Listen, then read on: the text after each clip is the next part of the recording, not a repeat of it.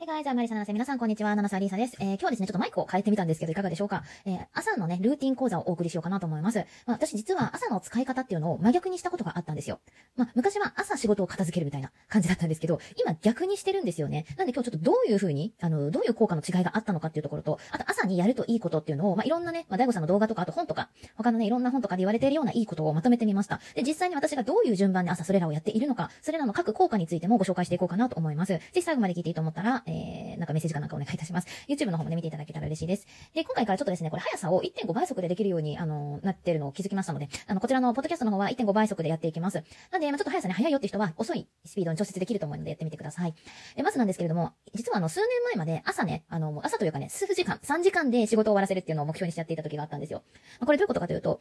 まあ、結構私あの、まあ、フリーランスでね、仕事をして、もう結構何年か経つので、まあ、いくつかの仕事をやってたんですね、掛け持ちで。で、まあ、当然ですね、あんまりやりたくない仕事っていうのもあります。ちょっとめんどくさいなっていうような仕事とかもあったんですけど、まあ、そういうのも含めて嫌な仕事は、もうカフェでね、朝モーニングをして、その間に片付けてしまおうっていう魂胆でやってたんですね。なので、まあ、朝ね、モーニング、カフェとか、まあ、ファミレスとか行って、まあ、大体ね、空いてるんですよ、平日なんて。なんで、まあ、3時間ぐらい、えー、座ってですね。で、そこで仕事も終わらせてしまうという生活を送ってたんですね。で、まあ、当時、これをやることによって、その3時間終わったら、めちゃくちゃ気持ち的に余裕ができるじゃないですか。もう今日のやること終わったみたいな感じで。で、実際に、まあ仕事量的にもね、あの、当時は、あの、3時間ないで一応住もうと思えば住めるような仕事になってたので、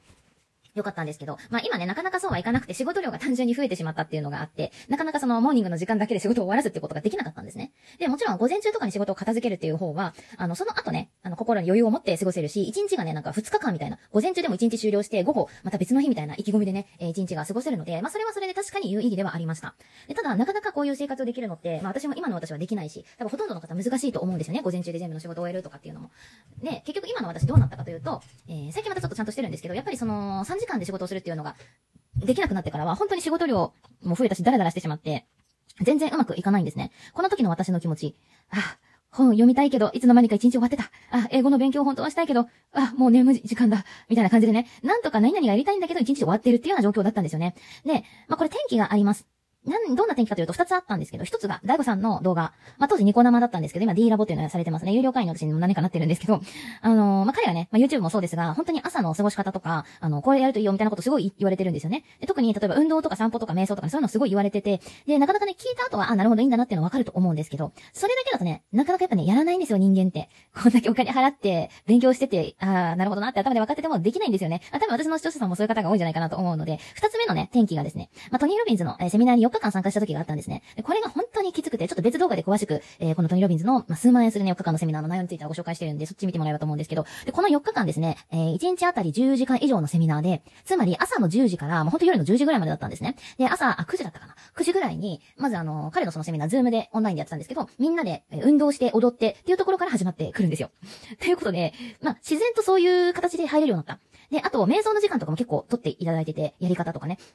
そういう生活をしていくと、やっぱりこの、なんだろう、メンタル面っていうのが結構変わってきたなって思って、で、その4日過ぎた後も、せっかくこの習慣逃すまいと思ってですね、まあ自分でできるだけそういうのを入れたんですね。ということで、ここでですね、朝やるといいこと、まあこの、大悟さんだとかトニー・ロビンズがいいって言ってたこと、プラス、まあいろんな本でもね、まあ多分皆さん世間一般的にも、あの、朝やった方がいいって言われてるんじゃないかっていうことをね、えー、並べさせていただくと、まあ散歩とか、瞑想、運動、読書、あと目標を書き出すみたいなね、感じですね。夢をこう、思い描くとかね。そういうことですよね。まあ、これ、えー、今、何個言った ?5 個言ったかな ?5 個言ったと思うんですけど、この5個の中で、運動だけは私は昼過ぎにやるようにしてます。まあ、あの、この運動っていうのは散歩とかと違って、結構なんだろう、ヨガとか私の場合、あとは本当に筋トレみたいな有酸素運動とか、いろいろちょっと激しめの運動も含めてね、バーピーとか。まあ、この辺の運動は昼過ぎにやっていて、その理由としては、あの、クロノタイプっていう人間のね、朝型か夜型か診断するのがあって、私それの診断によると、やっぱり昼ちょっと過ぎぐらいに眠さがやってくるみたいな感じのタイプなんですね、イルカタイプっていう。で、まあ確かに、いつも3時、2時、3時、4時ぐらいにですね、結構眠さが来て、その後、またちょっとね、頑張れたりとかするんですけど、やはりその時間に、まあ、昼寝するか運動するかみたいな感じにしてます。もうそうするとね、やっぱりそこでリフレッシュされて、かなりその後の作業がはかどるようになるので、まあ、運動はね、そういう風にあの、自分の、えー、一番いい時間にね、やるのをお勧めします。で、残りのね、散歩、読書、瞑想、目標、これどういう順番にやっているかと、えー、どんな効果があるのかご紹介します。まず一番にやることが散歩です。これはまあ、アイビー、犬飼ってるんでね、どうしようもないかなと思うんですけど、私はやらざるを得ないというか、やっぱり朝ね、あの、太陽の光を浴びて歩いたりすると、目が覚めます。あとは、やる気がアップするんですね。で、なぜかというと、私その散歩中に洋楽を聞くか、まあ、大悟さんの動画のやつ聞くか、ポッドキャスト、海外のやつ聞くかをやってるんですけど、そうすると結構そのなんだろう、モチベーションが上がるような、こう気分が高揚するような音楽を聞くんですね。なんで、それがあると一気に目が覚めるし、その後ね、ちゃんとスッキリこう、した状態でスタートが切れるようになってきます。で、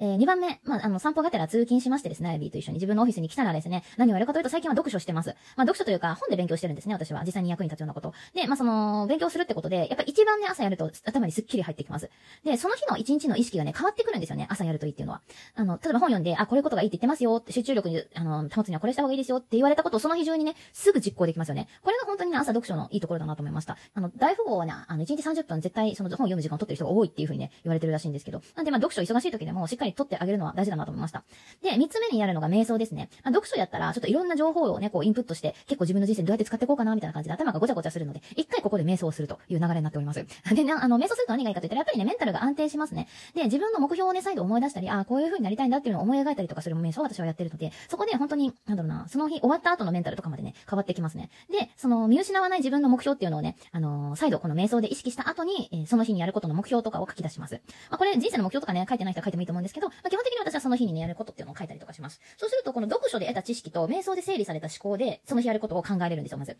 非常にいいかなと思います。で、だいたいここまですると午前中終わってます。でもお昼の時間になっちゃって、あ、仕事まだ一切終わってないみたいな。ちょっとやっぱ焦りもあったし、初めは。うん、本当にこのスタイルでいいのかなって思ってたことあったんですけれども、本当に効率がいいし、充実してるし、達成度が全然違います。何より一番の変化は、あ、何々やりたいけどできないっていうのがなくなりました。で、あとは、ま、朝のね、このインプットっていうのが1日聞くので、さっき言ったようにね、朝インプットしたことを意識して1日が過ごせるので、非常にいいんじゃないかと思います。あれ、これ10分までだったっけ？えーと、レディオトークで今録音してるんですけど、10分までだったらここで終了ですね。12分だったかな？ちょっと久しぶりに録音してるんで忘れちゃったんですけど、まあ、えー、ギリギリまで話しますね。なんで、まあ、仕事中とかも、その、あ、何々しなきゃとかっていう風に意識することなく、本当に仕事に集中できるので、1日のね、終わった時の気持ちが全然変わりましたということで非常におすすめです。このね、朝のルーティンでね、あの、真逆にしたことで私は良かったです。あ、いけるね。12分までいけるね。あ、じゃあちょっともうちょっと話しますね。で、まあ、自分のね、人生について毎日考えることができるようになったんですけど、まあ、それがね、できるのとできないのとでやっぱり人生変わってくると思うし、今、私言いましたよね。一日終わった時に、あ、何々やりたいけどできなかったっていうのがなくなった。これが一番の変化って言ったと思うんですけど、これ一日だから私も人生で考えてみてください。死ぬ時になって、あ、何々やりたいけどできなかったって後悔する人多いですよね。なぜかというと、この一日の、えー、あ、モーニングルーティンができてないからなんですよ。なんで一日のモーニングルーティンを自分のやりたいところに持ってきてあげると、何やりたいけどできなかったらなくなるんですね。なんで、まあ私がおすすめしたのはこの散歩とか読書とか瞑想とか目標とかなんですが、まあ、やりたいことを一番ね、やるといいと思います。だからそのためには、まあ皆さん会社に行かなきゃいけないとか時間決まってるって人は、ちょっと朝早く起きてやる。で、その分夜早く寝るとか、っていう風にすると、本当に一番ね、ベストな自分の状態っていうのを自分のために使えると思いますので、まあ、ここに例えば英語の勉強入れてもらってもいいと思いますし、そういう風にね、ちょっと時間をね、作っていくといいんじゃないかなと思います。ということで、ちょっとでもね、今回の、えー、話ためになるよっていう方はぜひフォローしていってください。YouTube もチェックしてね。では、See you!